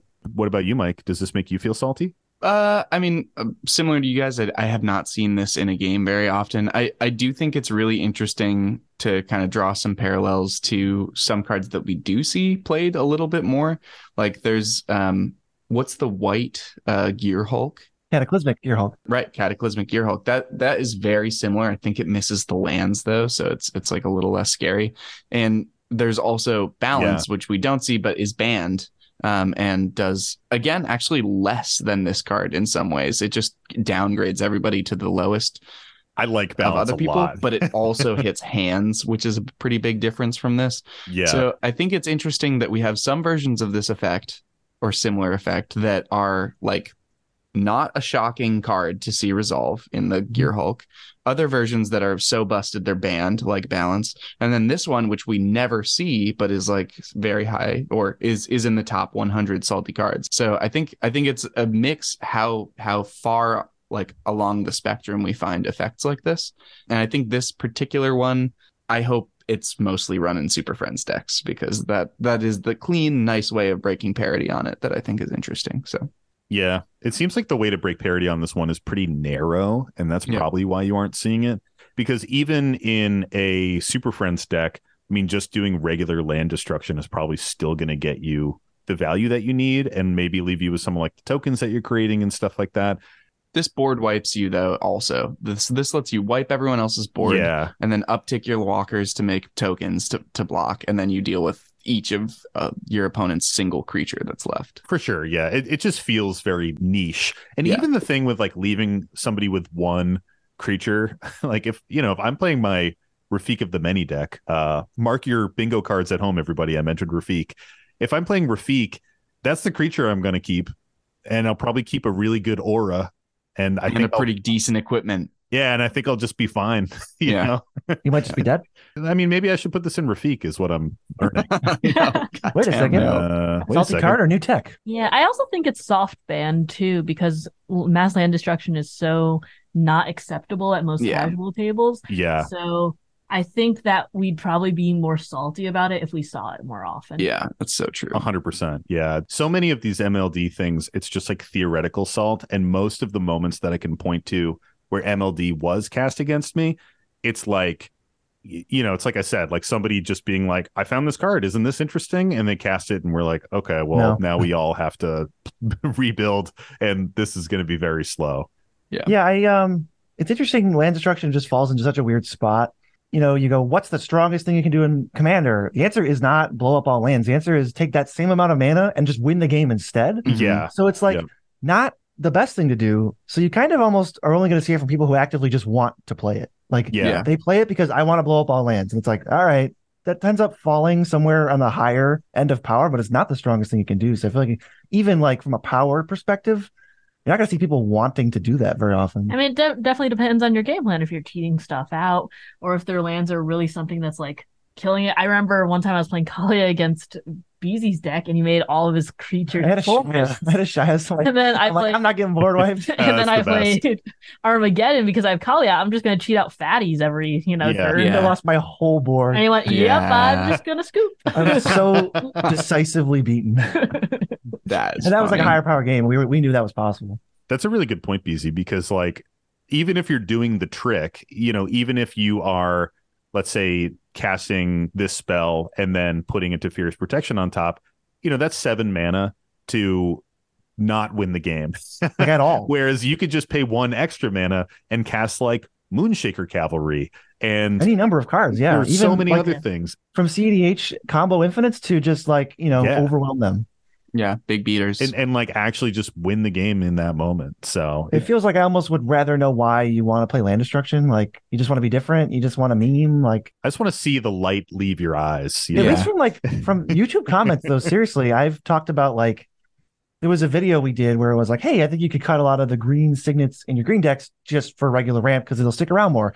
And the amount of comments I got from people who are like, I just enjoy destroying all the lands. Oh, you say that until I blow up all your lands, and I'm like, you people. I don't know if you're being serious, but like if you're actually serious and you think that this is hilarious, like that's a whole separate discussion. I would love Yeah. to know why. Yeah, that's a that's a weird one. That feels like a social ineptitude thing. Also, you me. can blow up all my artifacts too. It's not like artifacts or mana dorks are like um, immune to the same removal that Yeah, land. it's you worse. know? Yeah. It's just less taboo to run a Vandal Blast versus a Yeah. Armageddon. Who would tell me that Simic Signet is more immune to removal than Forest? yeah. yeah, like that's insane.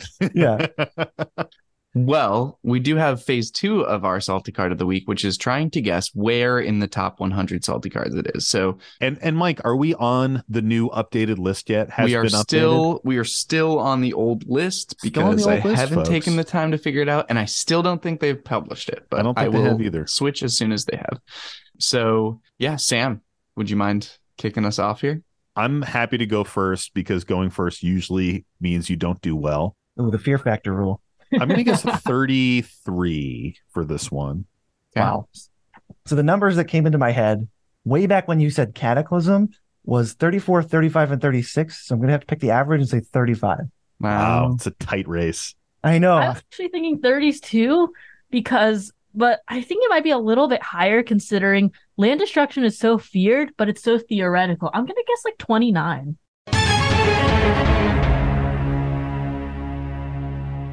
Then Beezy takes it because it is 71. oh, I'm so good. 71, we're so off. yeah. Wow. there are some land destruction things that are even less salty than this technically, but they're a little more narrow. This one is is well off of like Armageddon. Armageddon is at six, but I for look- I know some top reason, 10. Yeah, Wow. for, for some reason that one extra land, I guess, and, Okay. and wiping weird. all the other Oh, I can permanents keep one? somehow Yeah. makes this more okay than Armageddon. Yeah. you have to keep all your creatures and stuff, but like Talk to me when you Oh, remove my last creature. Yeah, exactly. What, what is? I didn't hear no bell. Yeah. I guess I'll just keep my token generator in my Gaea's cradle then. Whatever. Yeah. might be. well, that wraps it up for the uh, the salty card of the week. Wonderful. Well, thanks, Mike, for the lovely salty card. And thank you to our Salt Packet Plus tiered patrons that we shout out at the end of every episode Rothbox, Bobo Fett, Sam Power Gamer, Clearbrook, and Captain Cross. Thanks for the support, y'all. We really, really appreciate it. And thank you to Mia and Beezy, nitpicking nerds, for coming into the salt mine with us today. Thank you. This was a lot Thank of fun. Thank you. Sam. I no, we loved being here. We had a lot of fun. I had it all pent up, so in another month I'm gonna have to come on again and just sort of make this my routine therapy session. Hey, we would love to have you back on. Once I build up enough salt. we, we'd love to be back, and Beezy will build up enough salt in two weeks. so don't make too many promises.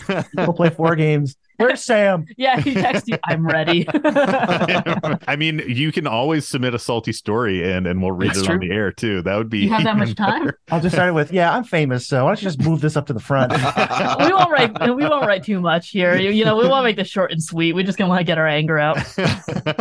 Just 10 pages, no spaces. Yeah.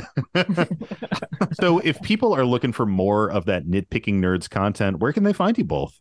Uh, it's very simple. You just need to be on YouTube. Uh, we make long form, regular videos. We make short form content. We also are now doing live streams, and there's Ooh. even some like videos YouTube is categorized as like podcasts. So we're kind of the one stop shop for Commander content on Yeah, YouTube. come hang out with us when we do streams. Come check out some content. We do monthly series like Budget Bombs, most worth buying. Mo- Maybe most guests can't say this. A video came out today. You can just go watch it. Damn. No matter what day it is. yeah. We can guarantee Wow. whenever you put it out, we have a video. Yeah.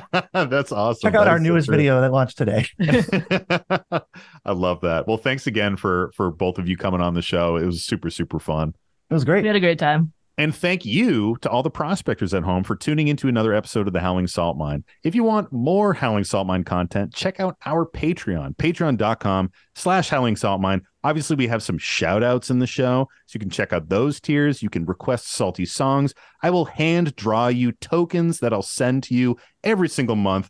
And you can check out our extra content. We've got our extra salt series every month and our stray grains episodes where we have one or two, sometimes three, dropping every single week. So check out all that amazing content. Plus our Discord, super fun. Just hang out, chit chat, play games once a month. It's a good time. If you have a salty story that you want submitted on a future episode, send it to our Gmail at the howling salt mine at gmail.com or submit it through our website, Howling Salt Mine or the Howling Salt Mine. Or DM it to us on any social. It will get to us eventually, and we will put it in the queue. Also, we have some awesome merchandise you guys should check out. We've got our bonfire store, and we are also selling custom Dragon Shield sleeves. You can find all that stuff on our website and in our Linktree. All the links are in the information below in the podcast notes. Another thing you can do to help out the podcast is give us a five star rating in your favorite podcast app of choice. That really does help us stick out in the algorithm and help new people find us in the wilds of Spotify, Apple Podcasts, what have you. And lastly, we got to shout him out. We shout him out every episode. Our amazing podcast artist, JD Burnett, for giving us our beautiful podcast art. If you're ever in Asheville, North Carolina, hit him up and get a tattoo. He's a really awesome guy. And this is when Tony would say, 10,000 subscribers or bust. And I'd say, thanks, Tony. And I'd huff and puff. Yeah, Mike will in the huff and puff because he doesn't want to get a tattoo, but he's contractually obligated when we get 10,000 subs to get a tattoo.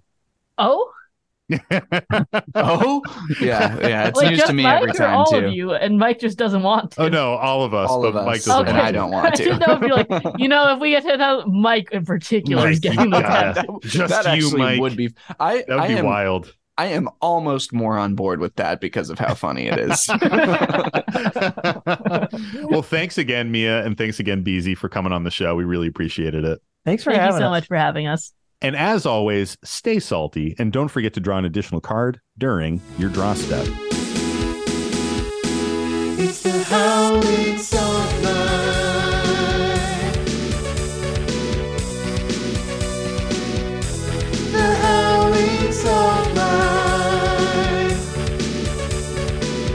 "Are you afraid to say the D word?" And I'm like, "I'm like, it's a magic card, but yes, I'm afraid YouTube won't let me say damn." oh,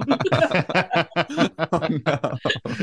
it's li- literally a card. I cast a spell that I will not be naming. yeah. I'm casting darn overloaded. I just ate so much fucking pasta, dude. I was just Dude, like, oh. I ate, I ate some udon quite quickly. yeah, I ate an entire order of udon in like seven minutes. yeah. I was inhaling some angel hair, dude. Sometimes with like the really small pastas, I feel like you don't even need to swallow them or chew them. You don't even need to chew them. You do need to Yeah. swallow them. Sometimes you just slurp them all the way down. yep. You don't even swallow it. You just you just let it hang out in your mouth and dissolve slowly. Oh yeah, Let's do it. Oh wow, this is a long one. Um, let's do a different one first. we're never going back to that one. no, I I will. I I have to at one point. What do we think the salt ratings are on this this card or this? Oh gosh. Oh wow. Usually the salt ratings I ask for are the salty cards. So Why do you have that, by the way? What is happening? Did I miss something? I wanted to say damn, and I brought him out. Shadow the Hedgehog's just hanging out with us. Shadow just we just wanted a fifth person on the Okay. episode. The mine card is already pretty one, crowded. the mine cards Yeah. fully full now, and two, I said damn, so I had to bring him out. Well, Shadow's Shadow's just running behind. He can keep up. Yeah. It's fine. Yeah, he's running Yeah. at the speed of sound. Thanks, Mike. You definitely didn't forget your line and you remembered it perfectly.